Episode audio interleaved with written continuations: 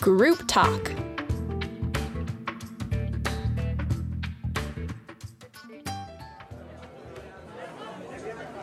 So, guys, I've just seen all these dogs around the city, and I'm I kind of wonder how can people have dogs in their apartments? Because the apartments here are tiny. They are really small, yeah. I, I know for a fact the, uh, I mean, my, my host mother doesn't have a dog, but her apartment is very small and it could not contain a dog. Mine too, and most of the par- apartments here don't even have gardens, so the dogs would just be holed up inside the flat all day with nothing to do.